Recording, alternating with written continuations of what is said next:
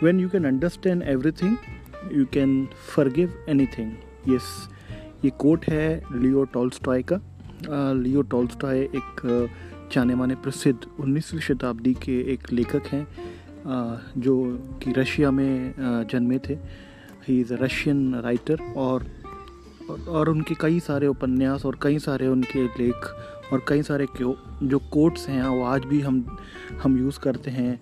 उनको हम शेयर करते हैं हमारे जीवन में और कई सारी उनकी कही हुई बातें हैं जो आज के जीवन में बहुत सटीक और प्रैक्टिकल बिल्कुल सिद्ध होती हैं। और आज का ये जो टाइटल है कि when you know everything you can forgive everything यानी कि यानी कि इसको कैसे समझा जाए? ये क्या कहना चाहते हैं लियो टॉल्स्टॉय इस बात से?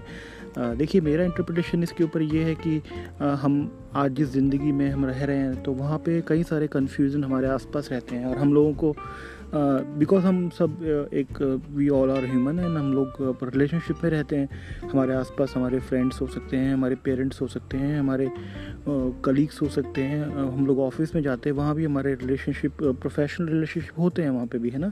और घर में भी होते हैं और घर में हमारे चाचा ताऊ और बिल्कुल we live in all families and we have so many other relationship और पर्टिकुलरली शादी होने के बाद भी फिर और रिलेशनशिप बढ़ती ही चली जाती है and we have surrendered with so many people लेकिन इन सब के बीच में कहीं ना कहीं कभी कभी ऐसा आपको लगता होगा कि किसी ने आपका दिल तोड़ दिया, दिल दिखा दिया, उनको ऐसे बारे में आपकी बात नहीं करनी चाहिए थी।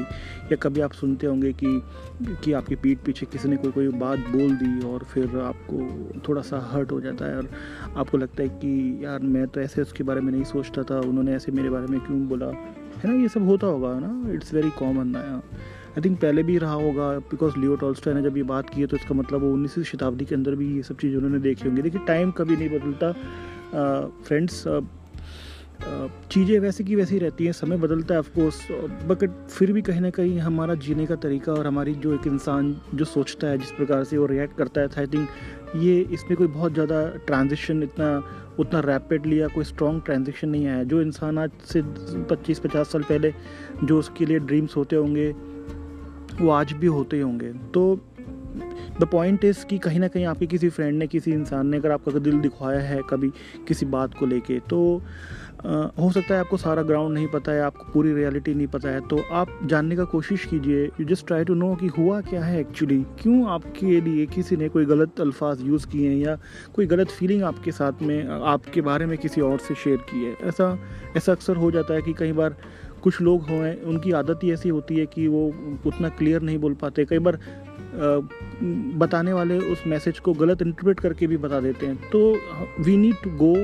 and we need to ensure कि कि अगर आपको कोई ऐसा लगता है कि किसी ने आपके बारे में गलत बोला है तो you need to check that और फिर जैसे कि आज के इस पॉडकास्ट का एपिसोड का आई थिंक टाइटल ही ये है कि if you understand everything you can forgive everything अगर आप माफ़ तभी कर पाओगे जब आपको सत्य आपको पता होगा, है ना? हम लोग सोच लेते हैं, अपने मन में एक थॉट है ये ज़रूर कि ऐसा हुआ होगा, और फिर वो सोच के हम उसको अपने दिमाग में एक बेस बना के ही फिर सामने आगे का जो रिलेशनशिप है वो हम जीते हैं। हमको ये इंश्योर करना ज़रूरी है कि क्या वाकई में ये हुआ था? क्या उसने हमारे बारे में गलत बोला था?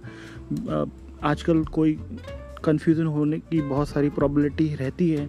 कई बार ऐसा नहीं भी होता कि उन्होंने आपके बारे में कुछ बोला है और कुछ रूमर्स आ जाते हैं किसी के बारे में।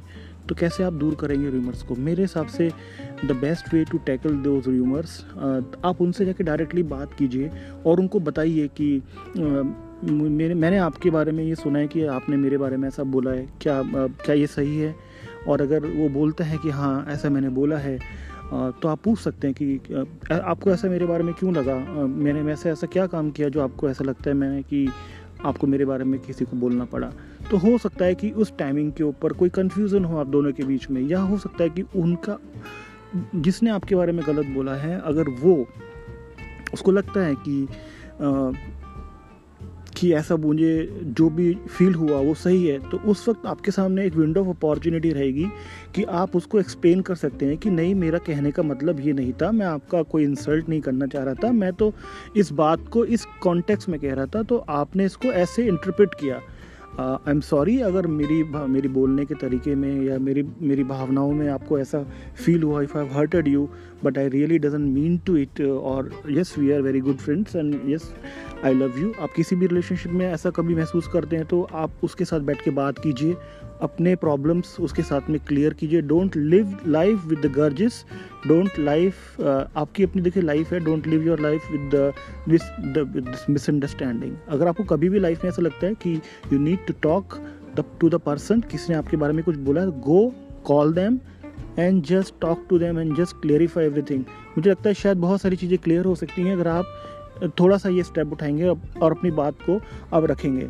तो फ्रेंड्स मैं आपको यही कहना चाहता हूँ कि अगर आपके लाइफ में कोई है ऐसा जिस आप सोच लीजिए आज बैठ के कि कोई कौन है ऐसा जिसने आपको कभी ऐसे हर्ट किया या कोई ऐसी बात है जिसके बारे में आपको कन्फ्यूज़न है, आप उसको कॉल लगाइए और उसको पूछिए कि तुम्हारे बारे में मैंने राहुल से सुना है कि तुमने मेरे बारे में ऐसा कहा है। क्या ये सच, क्या ऐसा सच है?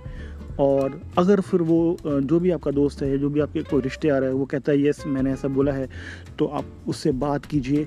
अगर आप वाकई में उसकी केयर करते हैं if you want that the person live in your life then you should talk about it don't live your life with confusion हो सकता है कि आपकी भी गलती ना हो और उसकी भी गलती ना हो, कुछ मिसअंडरस्टैंडिंग क्रिएट हुआ हो but guys it your responsibility you should talk to it and आप उसको क्लियर कीजिए। So I am ending this this episode with the saluting the toy I am think उन्होंने बहुत अच्छी बात की है और हम लोगों को अपनी लाइफ में इनको समझना चाहिए। The bottom the end story और the takeaway is you should talk to the person अगर आपको लगता है कि कहीं कुछ कन्फ्यूज़न है तो थैंक्स फ्रेंड्स